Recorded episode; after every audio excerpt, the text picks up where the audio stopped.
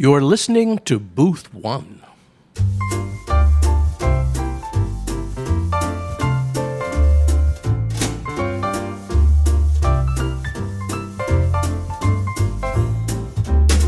Greetings and long overdue salutations, podcast listeners. We've been away for a short while, but we are back with renewed vigor and excitement. Gary Zabinski and Frank Taranjo, your hosts here. Welcome back, Frank. Thanks. Welcome to Booth One, everyone, where we celebrate the art of lively conversation about the arts and popular culture, and not just in Chicago, but around the globe. Am I right? Oh, well, yeah. Tell the listeners where you've been, Frank, and a few of the maybe cultural experiences that you had. We were talking offline before we started the show. Yeah. You've just gotten back from the From the Adriatic coast, the Dalmatian coast, we started off in Kotor, Montenegro, and then went up to Dubrovnik in Croatia and Split in Croatia, then cut over to Ljubljana in Slovenia. Wow. And then to the capital of Croatia, Zagreb. And it was it was a great trip. It's a place that Europeans have discovered because it's a gorgeous coastline, but Americans haven't quite discovered it yet because it was all Yugoslavia. In the early 90s, Yugoslavia broke up. It was a very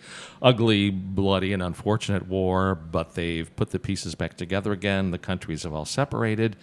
They're basically getting along, and now the tourists are returning. I wasn't familiar with any of these places, and I just decided to go. And we stayed in Airbnbs, and we discovered a wonderful service, an outfit called uh, MyDayTrip.com, which is a car service that picks you up at the door of the Airbnb where you stayed and takes you to the next one to the door because the trains don't run because they're all different countries and the buses take hours and hours and oh hours. I've been on I've been on a bus in Europe and it took forever well, to get and from not only that because Spain to Portugal. Yeah, and that's going through one country. But if you're going to two different countries, you have to stop with passports to get out of each country and passports to get into each country. So if you're in a bus, they have to empty the entire bus and do the passports of each bus. So I hear you went that. to a few museums during your trip. We did. Tell me, tell us about the museums you went The to. The museums we went to in Zagreb were the Museum of Broken Relationships, which I guess is very famous. Um, Just love this. yeah, it's, you can go It's- online. It seems very dark. It, it, it is dark, but it's also kind of funny too. People who have had relationship issues, they will send in an item of some sort, a watch or a pair of glasses or a poster or like a, a item of clothing, and then there'll be a little story about what this had to do with their relationship and why the relationship ended not so That's well. so crazy. Why? And, why yeah. would that be popular? It's very And- popular. There were a lot of people there, and, and and I've talked to people. I said I'm going to Zagreb, and they said, "Oh, you've got to go to the Museum of Broken Relationships," and so we did. then A little al- Schadenfreude there, yeah, I think. kind of, Uh, kind of, but it was really interesting. And then we also went to the Museum of Naive Art, which there that means uh, untrained artists. There are these wonderful paintings by not famous artists, but sort of Grandma Moses type of people, people who were sort Sure. of self-taught. Sure. And I, I bought a bunch of postcards and stuff. That was, the, but Awesome. The cool thing about the places we went to, they were all kind of living museums.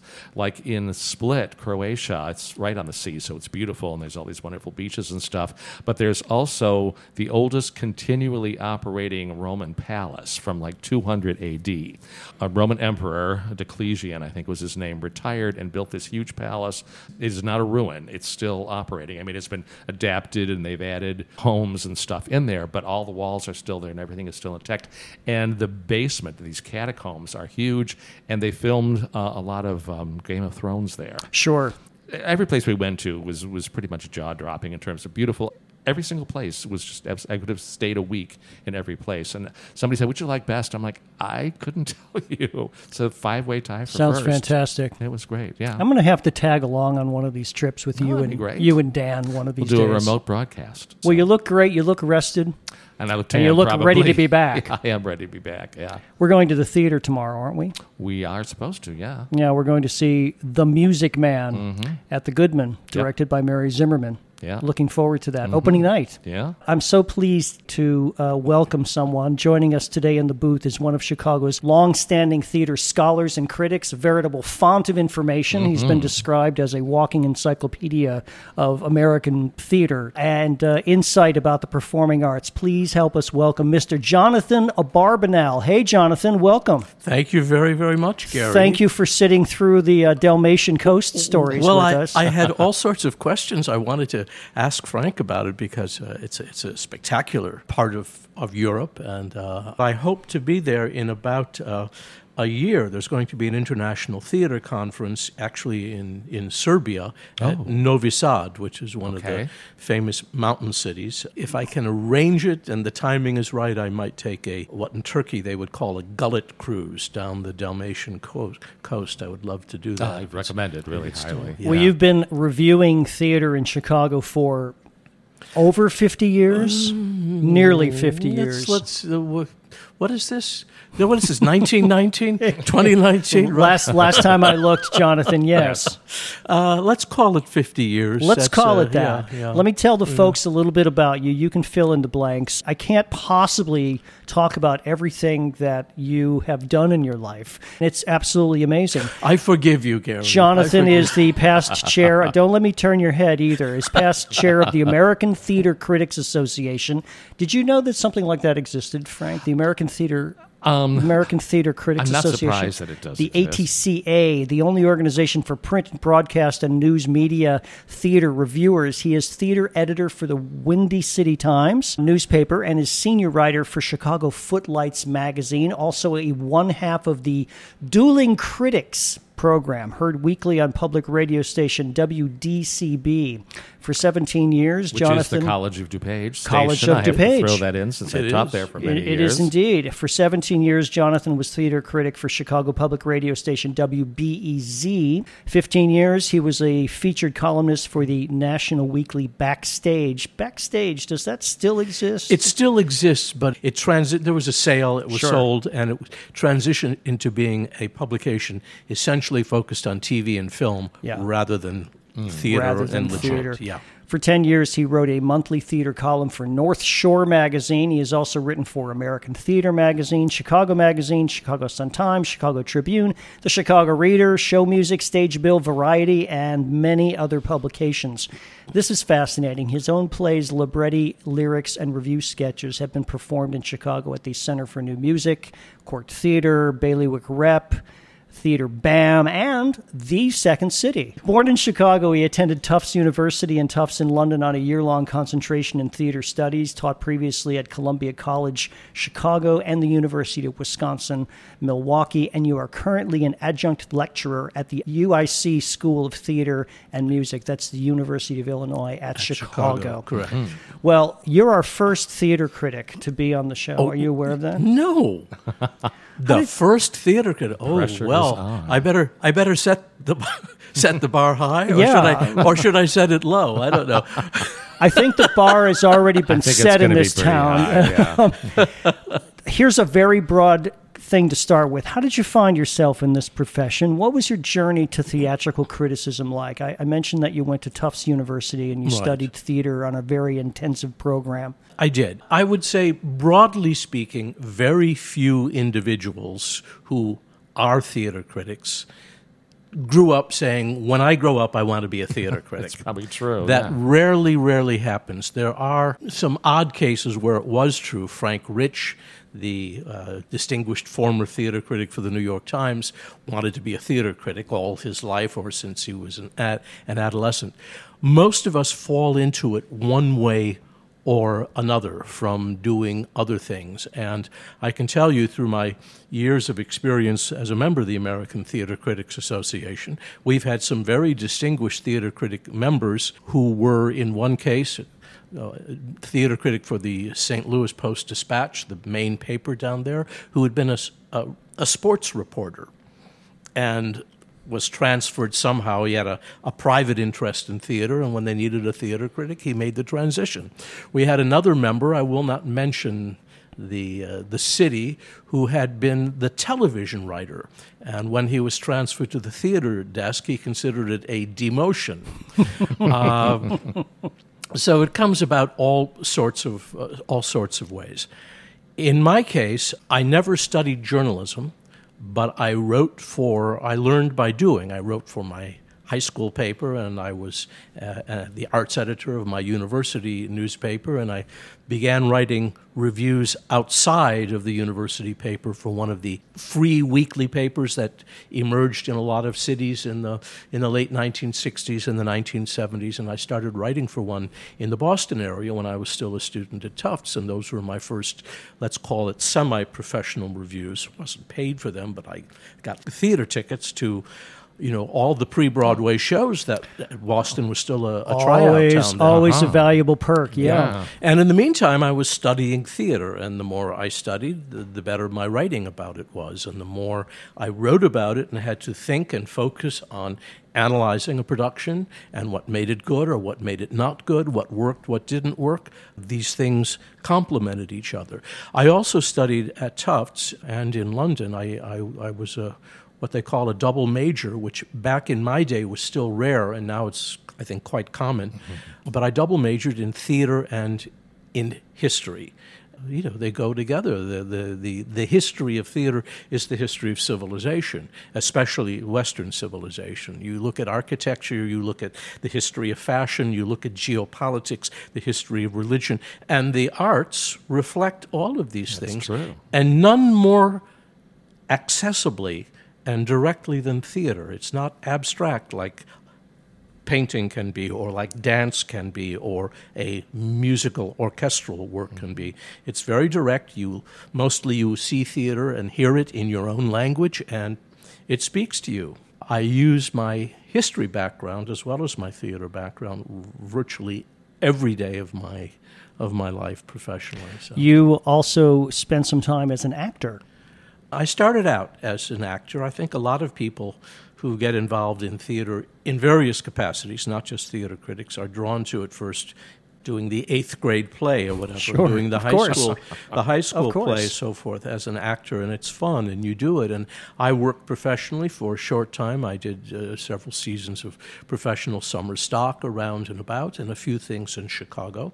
And I did all of these things, acting and writing for initially for underground newspapers in Chicago and so forth, uh, all at the same time. I was an early member of the off-loop theater movement in Chicago, working at the Lincoln Avenue theaters, uh, the Kingston Mines Theater Company, where Grease uh, uh, kind of put it on the map, but it did other things too.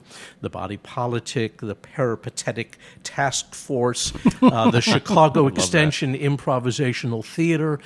Uh, I worked for two and a half years in that with Del Close, where he developed what they now call the Harold, long form improvisation. And all of this churns up, churns up together. And eventually I found I was better as uh, analyzing theater in one way or another than I was going to be as an actor. I was probably not going to be a great star as an actor. More's the pity for American theater, I- I American was- I theater was gonna audiences. say, what a loss. But that, but that's the way it turned out. So uh, I began to focus on literary management, dramaturgical work, and written criticism, and uh, gave up really acting probably by my late 20s. I stopped acting in, in, entirely and focused on other aspects of theater. now. I went to a uh, conservatory type program as well for college, and one of the things that one of my professors once said to us early on when we were freshmen anything you want to do in the theater, know everything. But what he meant by that was learn as much as you can about every aspect of theater craft, the profession, the history, and keep yourself interested in the world at large because theater is always a reflection of where we are now.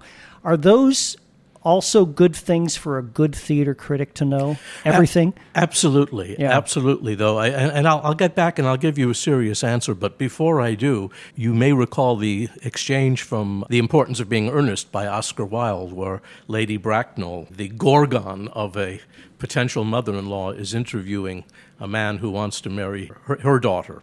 And she says, I've always been of the opinion that a man should either know everything or nothing. Which do you know, Mr. Worthing? And he says, I confess I know nothing, Lady Bracknell. and she says, I'm glad to hear it. You know, one should never tamper with, with pure ignorance, you know, with native ignorance. Anyway, I think whatever aspect of theater you go into, whether it's directing or designing, even playwriting, and certainly criticism, you really need to have a good grounding. This is my personal belief in theater history and theater literature. You need to have read widely, as deeply as you can, but certainly widely. Be familiar with the great classics of not just American theater or English speaking theater, but of world theater, even though most of us will read those, whether it's a Russian play or a German play or a French play uh, or a Chinese or Japanese kabuki play. We're going to read them in an English translation, but at least we can study the form and be, be familiar with it. The more you know, the better, because theater does reflect the society which creates it the marvelous thing about theater is you you look at say you consider some a Greek tragedy, whether it's Medea or Oedipus, the king, the great great tragedy. And it was very specific to its time and place. And yet the universals of it, how mankind, each of us individually must endure and must undergo suffering and hopefully will gain wisdom by that suffering, that's a universal. It's as true today as it was 2,400 years ago, and you have to appreciate that. And when I make my students, my freshmen, my first year students, when I'm teaching Introduction to Theater, and they are theater majors, they can't quite understand why they have to read a couple of Greek plays. I have them read a comedy as well as a tragedy, or you know what Ibsen and a dollhouse has to do with them I say, you know, one one day, maybe it'll be ten years from now or fifteen years from now, you know, you'll find yourself playing Oedipus the the king, or you'll find yourself playing Hedda Gabler, or you'll find yourself playing Medea, or you'll find yourself in a Chekhov play. And then someplace in rehearsal, a light bulb will go on, and you'll say, Aha, that's what Professor Abarbanel meant. All right. that's why he had us read this stuff and study this stuff. It's and they'd be lucky me. to be in any of those shows you mentioned. If they're in a production yeah. of any of those, they'd be very lucky yes. to do that. Yeah, they're wonderful. They're, there are reasons why certain plays plays are done over and over mm-hmm. and over and yes. over again. Yes. Uh, it's not just because people like them. Uh, it's because they are reflective of a more universal, more universal themes, um, mm-hmm. more universal picture of our world and of humanity as a whole. I think the ones that no longer speak to us, uh, you know, no longer are part of the the repertory. Now, certain sometimes a very credible play is forgotten, dismissed for various reasons, and is rediscovered at some point, and it's where have you been all my life? Sort of a reaction, mm-hmm. and uh, it's reinvented in in certain ways, and it's not necessarily. I don't mean reinvented through a uh, uh through production gimmicks or deconstruction so-called deconstruction in theater. But uh, these plays are rediscovered because they have values that are au courant in some way. Maybe it has to do with the political establishment of the times. Maybe it has to do with something geopolitical, global that's happening. My, my problem with deconstruction, and uh, assuming you know listeners uh, who are familiar with theater know know what that means. It usually is a a, a radical interpretation of a play, often a realistic play, and it's not performed in a realistic manner, or it could be a classic also. My problem is that over many years, I have seen auteurist directors, by which I mean directors whose vision is all about themselves and their vision of the play, mm. rather than making sense to an audience and the audience sits there puzzled, not knowing what they're supposed to do or how they're supposed to react or why this is being done to them, this deconstruction. Now, here's the problem. So often, the plays that are deconstructed are rarities that the audience has never seen. Hmm. Plays that are not given, or that are so infrequently given any, any kind of production that the audience isn't familiar with them. If you're going to use deconstruction, and it does have its place and its value, it has to be with the most familiar place in the repertory so the audience knows going in. They've already seen it. You could do it with Romeo and Juliet. You can do it with The Tempest. You could do it with Death of a Salesman. I may not like it, but the audience at least will understand the nature of the play before What it's prior supposed to to and be, they'll right, have a and then- frame yeah. of reference Exactly. going in. Exactly. Yeah. I hear Without what you're that, saying. without that, it's sort of like doing a satire on something that people have no idea what you're making fun of. They don't know, they don't get the jokes because they don't know the original. what? It's, in What? a set. What, what, what do you mean? Yeah, I don't understand. Exactly. Yeah. Like, why? Why is that funny? You spent some time in the advertising industry when you were a I younger did. man. As a copywriter, I was a copywriter, and eventually, as most copywriters do, as you learn the biz and learn your way around recording studios and the film studios, you get into do some some of your own producing. And since I also was doing some after hours acting and knew a lot of actors and musicians, uh, I had a lot of fun doing that. And I Is got it true? Pretty good at it. Is it true that you came up with a very famous slogan for a very popular cheese company? Uh, it is true. And can you tell our listeners what that is? Well, I wrote the once famous, even ubiquitous tagline America spells cheese K R A F T.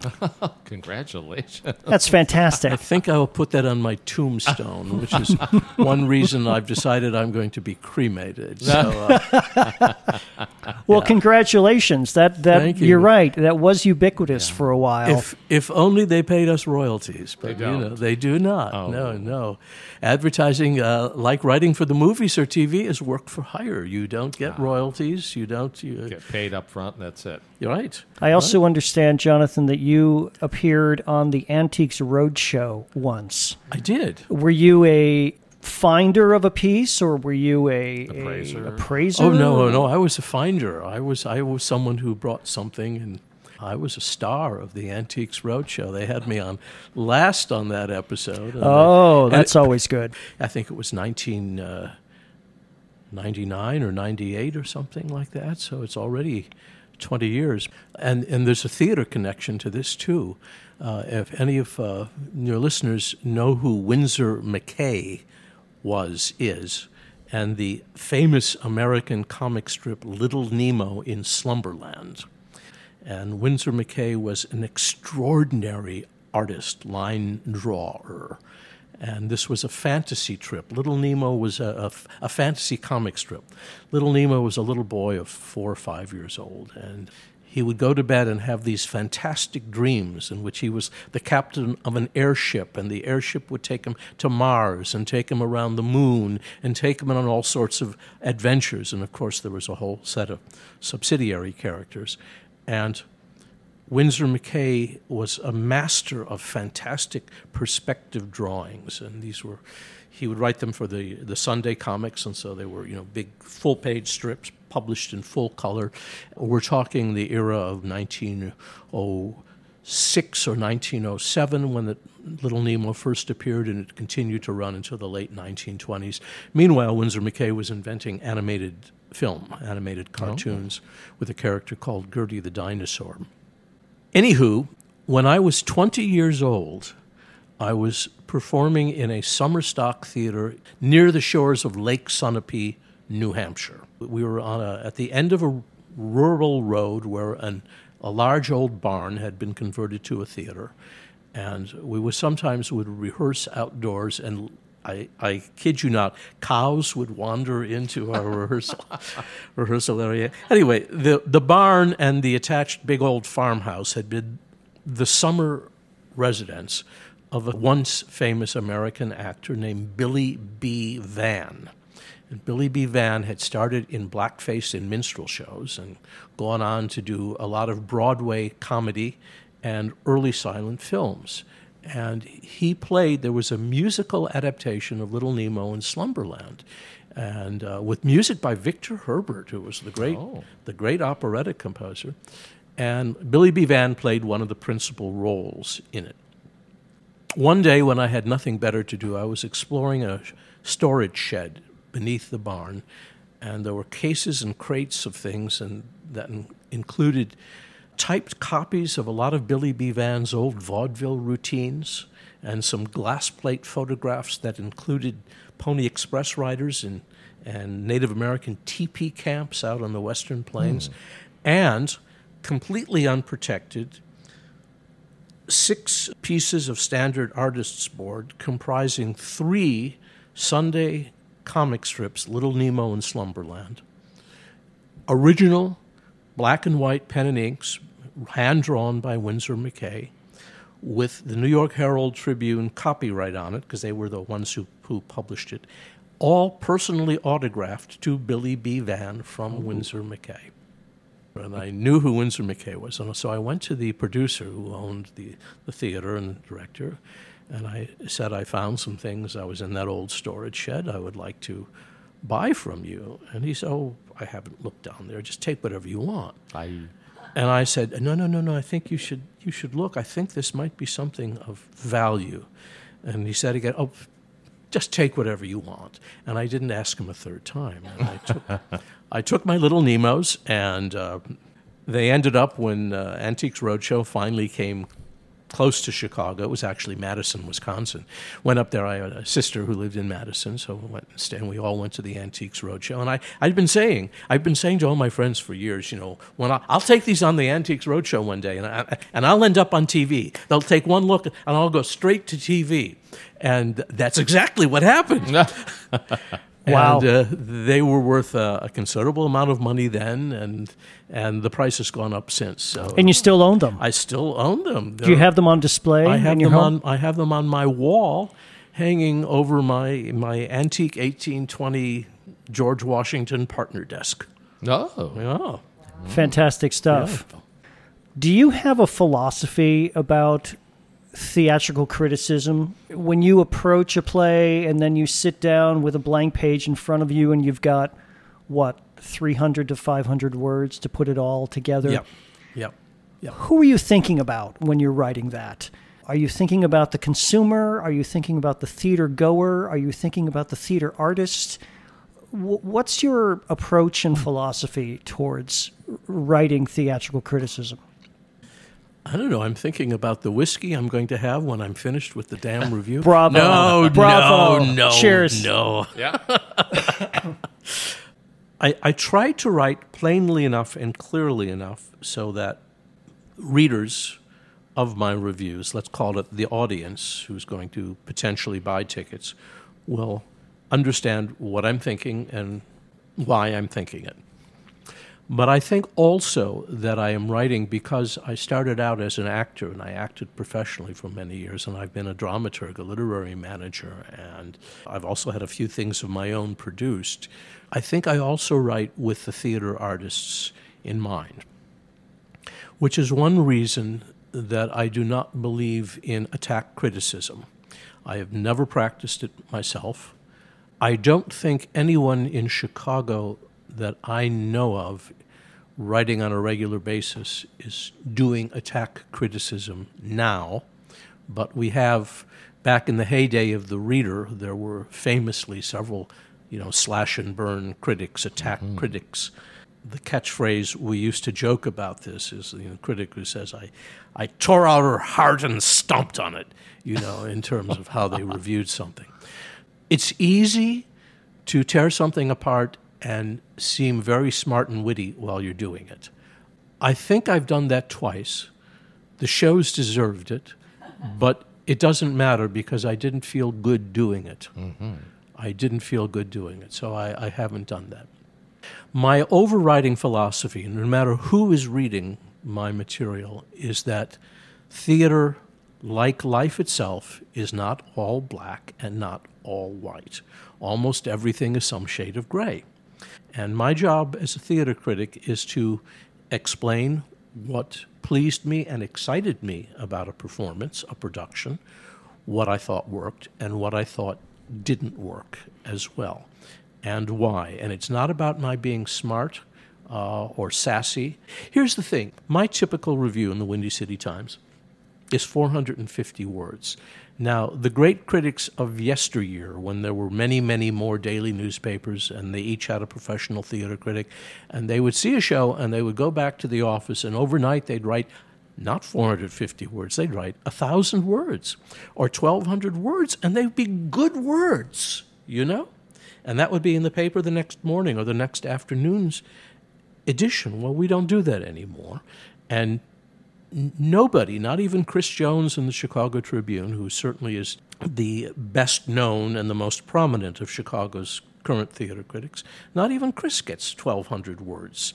He, occasionally, he might get a thousand for something, but not usually. And in the smaller publications, the weeklies and so forth, like the Windy City Times, we do 450 words, which has become a very generous review. Time Out Chicago, when they used to print it, were 250 word reviews. So 450 words is generous, and yet it's not enough words for me to be stylish, showing off myself, to be witty and turn a phrase for the sake of being witty and turning a phrase. If that takes 10 words, and I could otherwise, in those 10 words, write one sentence about the costume design or the sound design or something, some other technical aspect, then I am merely showing off to feature myself in my wit and my style prior rather than write about the play. So mm-hmm. what gets cut is, let's call it style. And if I have a style, it is very, very direct. Every word counts, sometimes every syllable counts. And I try to make it crystal clear what I thought worked and what didn't and why.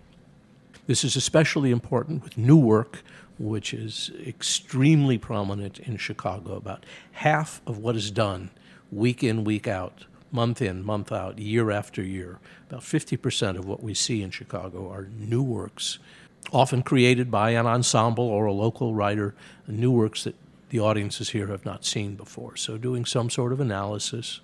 And I generally will approach the work first rather than the production elements or even the acting. The level of acting in Chicago over the years has gotten very consistently good. It is rare even in our non-equity houses, which and most theaters in Chicago still are non-equity, non-union, it is rare to see a really bad performance. Agreed. Yeah, absolutely yeah. agreed. Yeah. We go to a lot of things, Frank, you and I, and yeah.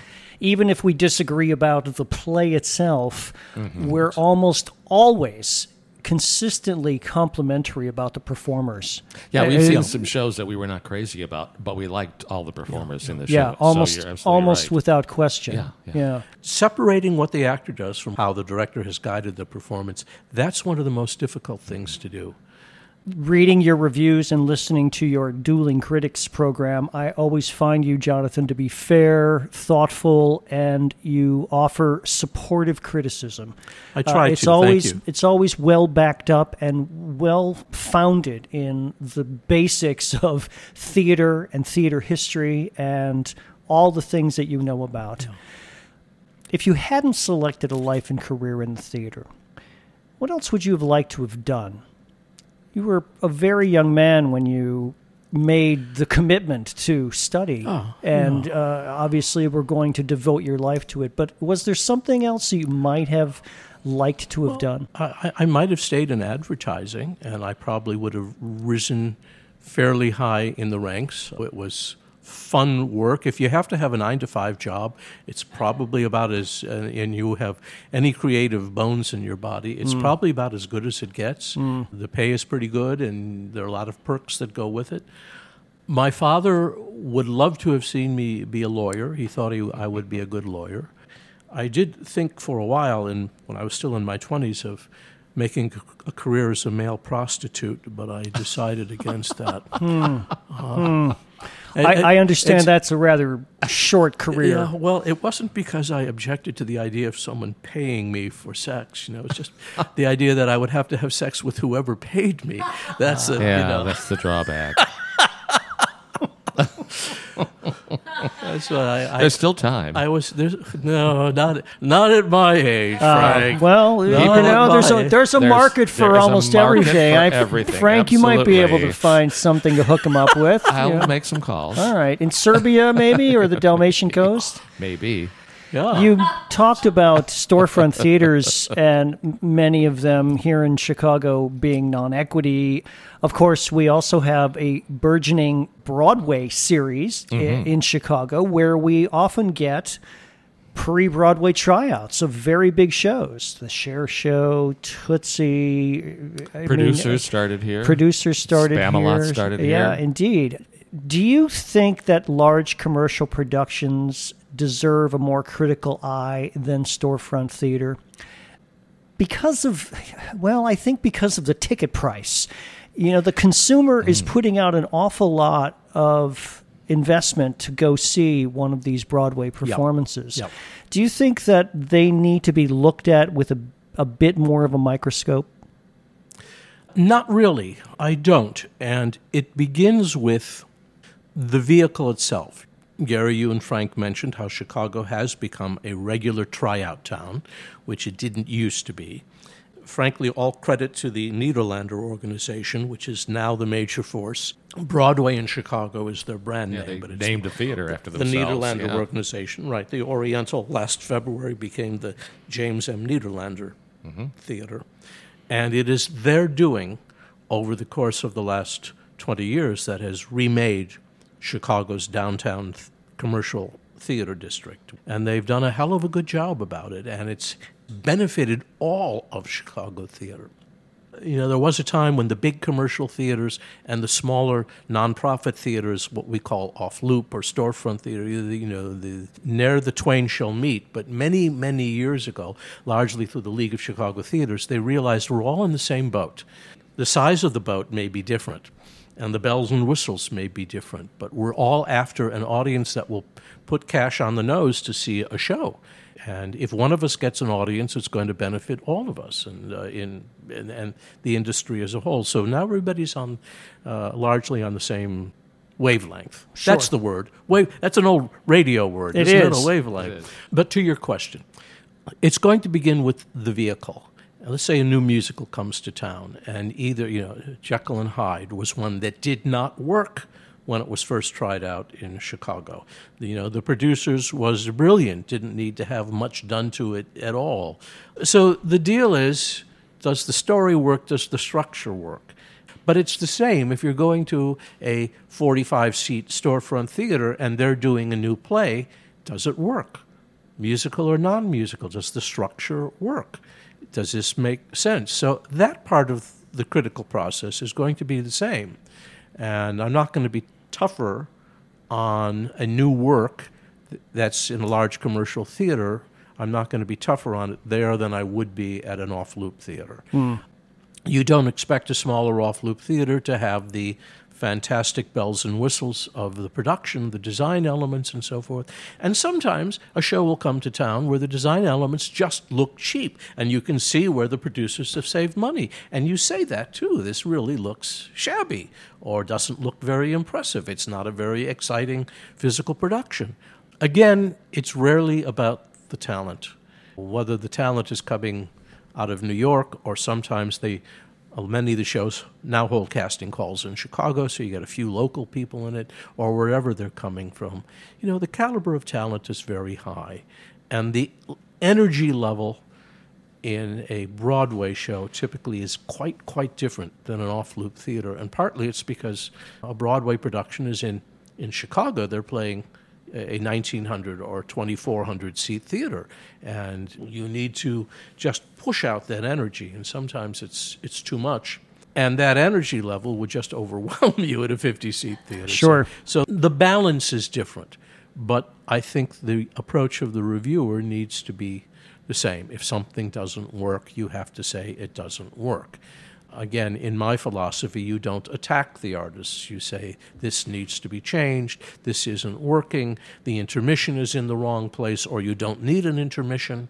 You don't attack them more Very severely. interesting. I have to ask you, Jonathan, about a show that we just saw, and I'm sure you just saw Ms. Blakk for President at the Steppenwolf Theater. Can you give me your thumbnail opinion about that? I know that you wrote a yeah, review. yeah. Uh, I'd like to just hear briefly what you what you thought of the production as a whole. Well, I thought it was not much of a play, but a hell of a production.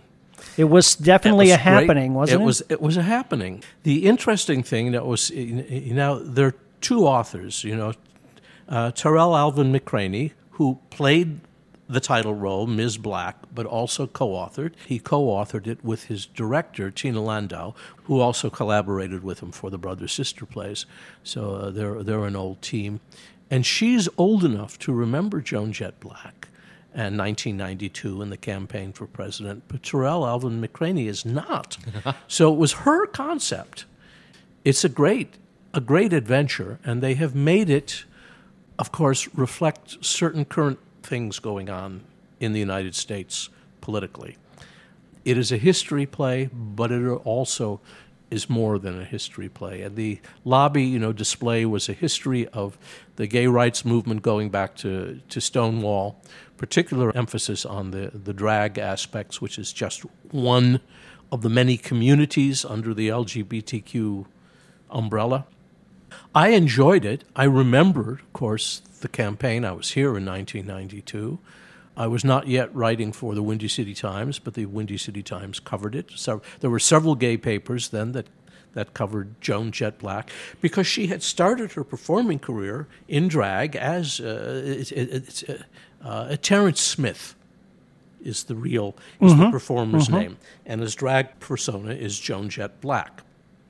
And Terrence began his career performing in Chicago. And the, the gay papers here gave him all sorts of coverage when he did his performances and routines at various bars and various clubs. And all of a sudden, you know, he's running for president and he gets a little national attention, though, you know, mainstream media still still didn't cover him.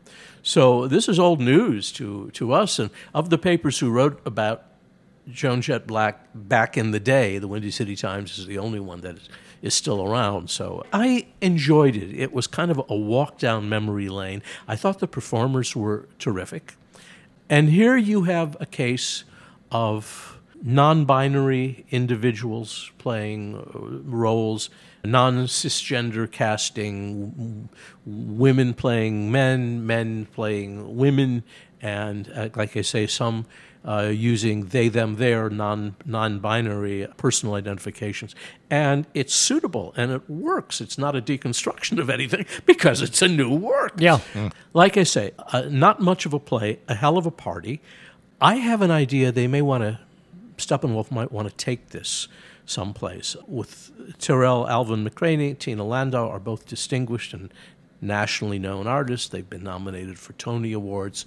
The idea of having a play like this running in New York during a presidential election year, mm. I'm sure has not slipped the thinking of the powers that be at Steppenwolf and whoever their potential I'm commercial. sure. I'm sure. But I think to be successful in New York, you would need to do a little deeper background on who Terrence Smith was not so much is, though he's still very much alive and still does Joan Jett Blakk. Yeah, living in San Francisco, I yeah, believe. Yeah. But a, a little more information on how he developed this persona. And I think a little more of the of the LGBTQ politics that led to the campaign and the eventual split between the candidate and the Queer Nation gay activist party. If it goes on, I think they need to do a little expanding. Yeah, yeah. yeah. but don't change the party. Theater artists often complain about critics and reviews. Many of them that we've had on our show don't even read them or are repulsed by them or find them to be damaging. Having spent months and sometimes years of their lives solely devoted to creating a piece or a project, what, what do you say to those that feel critics are not necessary? Hmm. I'll tell uh. you. I'll, I'll, I'll, I'll, I'll read you a couple of things. a very famous artistic director, who I won't name, said reviews are absolutely needed. They are a crucial part of the process. Pauline Kael liked to say, famous film critic, right. in the arts, the critic is the only independent source of information. The rest is advertising. well, here's here you know here, interesting. Yeah, here's the deal. Not so many years ago, 15, 20, we didn't have social media. I grew up in Chicago when it had four major daily papers plus things like the, the, Daily Herald out in the suburbs and the Economist on the south and the, the Chicago Defender. But beyond those, you also had you know four universal daily newspapers, and each one of them had a full time salaried on staff theater critic as well as a music critic. New York had eight daily papers. Now New York has three daily newspapers. Chicago has one and a half. I think the Sun Times, unfortunately, is about uh-huh. half a paper. The Tribune is now the only paper in Chicago that has a full time, on staff, salaried theater critic, which makes Chris Jones, who I think is an extremely capable critic and an extremely capable and hardworking reporter and analyst. The Tribune certainly is the most important single review in town for many productions, but not for all productions. There are certain smaller niche theaters for whom a review in the Windy City Times or the Reader or New City is as important or more important than a review in the Tribune or the Sun Times. But before there were social media, the critics were the way that you got the word out. Other than advertising, it was the theater critics. A good theater critic will be consistent in the way he or she approaches, or they, as some might be today, as he or she or they approach any play, whether it's a big commercial production or a small off loop theater. A good theater critic will, over an extended period of time, uh, readers, followers will know what his or her politics are. Is he or she liberal or conservative? It's not that you're promoting candidacies or so forth. It has to do with your view of society and so forth. And you need to be consistent. And readers will know what your approach is. My approach, I generally start with the literature itself, the nature of the, the writing and the production. It may not necessarily be my lead sentence, which might be about my overall impression of the production, but then I'll go into the, the material itself. Consistency, so that a reader knows you follow critic A, and I will like whatever critic A likes, and I will not like whatever critic A doesn't like. Or it may be, I will like whatever critic A doesn't like. You go either way, either way, as long as you are consistent. Sure. Mm-hmm. And there still is value to that. This is a, a, a different age. There are fewer daily papers. There are even fewer weekly papers. There are fewer reviews. The Windy City Times used to have six a week. Now we have four a week, reviews a week, the ec- economics being what they are. Anybody can blog, anybody can tweet, anybody can put up something on Facebook. The difference is between a personal opinion and and educated or informed opinion. Now, a critic's opinion is still a personal opinion, but in theory, you have some chops. You know something about theater history and theater literature. You have some depth.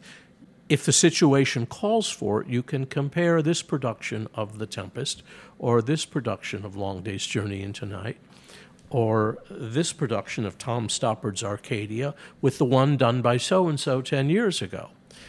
You don't need to do that. You know, comparisons can be odious, they're separate productions, but you have a depth of knowledge should you be required to draw on it. It gives you a depth of experience. A critic should never be fixed in bricks his opinion. This is the only way to do Hedda Gabler. This is the only way to do Hamlet. No, there are countless ways, countless interpretations. And you have to be open. You know, one of our most distinguished critics, not in Chicago, but nationally, John Lahr, son of the cowardly lion, Bert Lahr, and the very, very distinguished critic for, for The New Yorker. The New Yorker, the New Yorker for many, many years wrote a book, a collected, the collected theater. Uh, he wrote several volumes collecting his, his, his theater criticism. But the one I'm referring to, this title was "Astonish Me!" exclamation point. I go to the theater as a theater critic. I don't want to be disappointed. I want you to amaze me. I want you to engage me, astonish me, make me walk out full of the wonder of your production, whether it's happy or sad. I use my intelligence to analyze a production, but I'm always looking for, for that production that just hits me in the guts. And sometimes that happens, and I put my pen down and I barely take any notes, and you just let it happen to you. What's the last production that hit you in the gut? Well, you know, they, they, they've all hit me in the gut in various ways. A few weeks ago, I saw Barbara Robertson, one of our most distinguished uh, actors uh, in a in a musical new to Chicago called Queen of the Mist, about the first woman, a 63 year old woman, to go over Ni- Niagara Falls in a barrel and live. And that was in 1903 or 1904, whenever it was. The music, it was really an opera. Book music and lyrics by Michael John LaChiusa, uh, very distinguished. Went on a little bit too long. I had some picks, but the performance was dazzling, and the production was wonderful, and and and a very a very severe, kind of physically severe production. But I I really loved it. I saw a new little musical at Underscore Theater. They've opened a tiny little 50 seat storefront on Clark Street near Wilson after using another space for several years. And they did a new musical called The Ballad of Lefty and Crab. And it wasn't perfect in a lot of ways, but it was set late 1920s, the transition from silent movies to talking movies, and two vaudeville comedians, a team, a double act, they used to call it, who decide to give up vaudeville and go into the movies. And they no sooner get to Hollywood, and Hollywood splits them up. One is good looking, and they want to make him a leading man, and the other is a tubby guy, and they want to make him Fatty Arbuckle. And, you know, neither one of them is happy being on his own. They're a great double act. So it's about that. And it, imperfect, but the songs and the verbal nonstop puns and plays on words, that was lovely.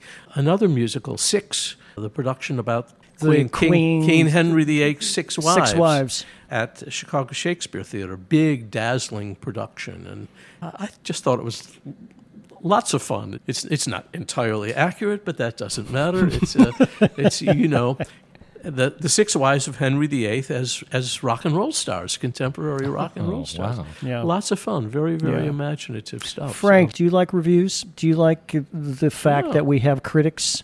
Oh well, yeah. I mean, Do you find it valuable I for do. the theater artist? as a theater goer, absolutely, because I'll look up the reviews to see if it's something I want to go see or not. As an artist, I did have some of my shows reviewed, and I was lucky in the sense that they were all pretty You, good reviews. you always got good reviews, didn't you? so you know, yeah. So I like them.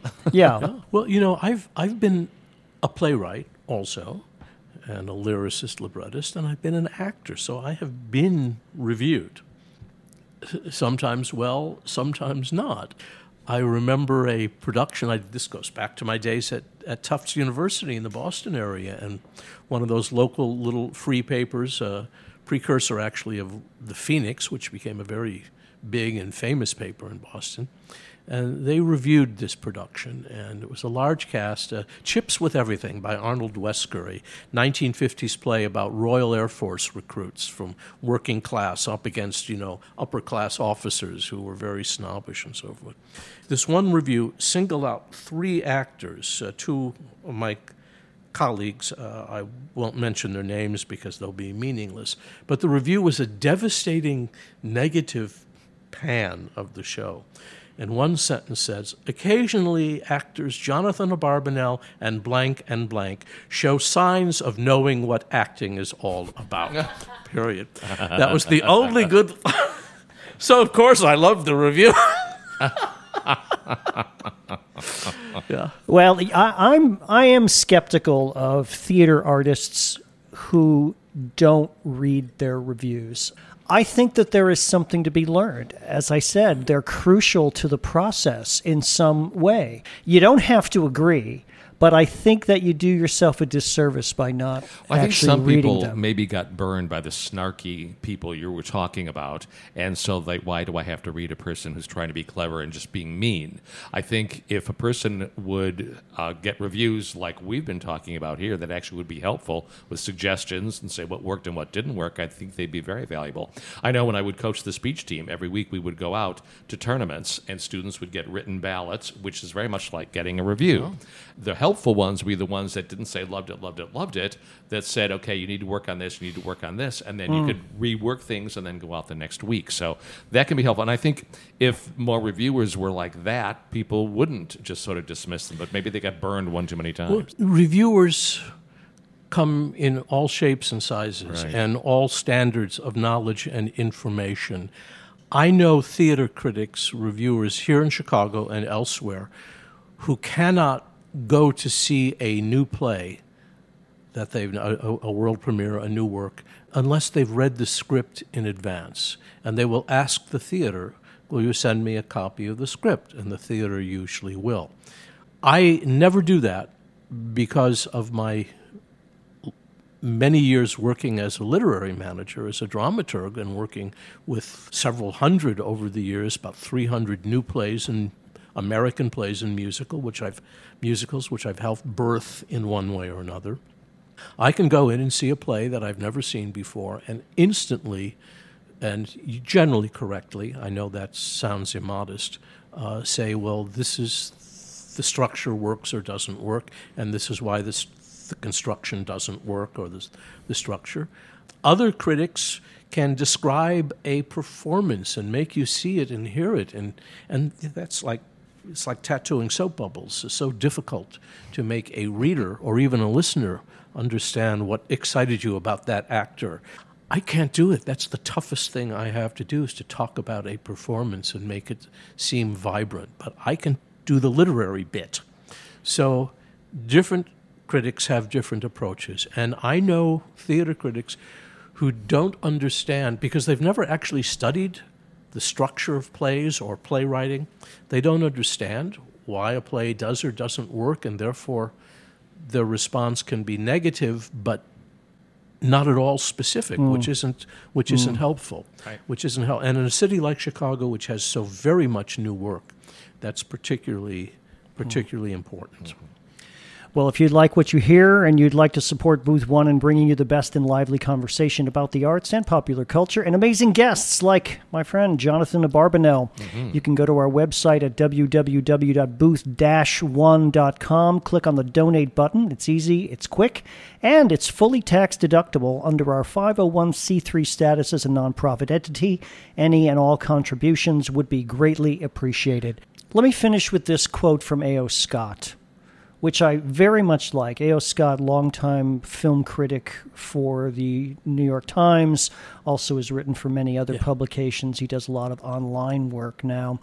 Criticism is a habit of mind, a discipline of writing, a way of life, a commitment to the independent, open ended exploration of works of art in relation to one another and the world around them. As such, it is always apt to be misunderstood undervalued, and at odds with itself. Artists will complain, fans will tune out, but the arguments will never end. I think that's very much to the point of what you do for a living, Jonathan. Yes, I think that's a wonderful, a wonderful quote. Yeah, a wonderful explanation. I will bring it down to earth with a, with a joke told by members of the International Association of Theater Critics. It was asked how many critics does it take to change a light bulb? Ah.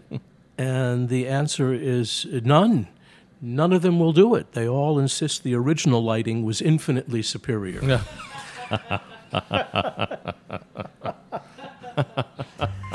We'll visit www.booth-one.com for prior episodes and more information about our program. Jonathan Abarbanel, thank you so very much mm-hmm. for being our guest today. A Gary, fascinating individual. Gary, thank you. Frank, thank you. This has been wonderful to be able to go on and on and on. I'm and, sure I'll see you at an opening night sometime soon. Okay. Thanks. For Booth One and Jonathan Abarbanel, this is Gary Zabinski. And Frank Tourangeau. Saying so long and keep listening. Mm-hmm.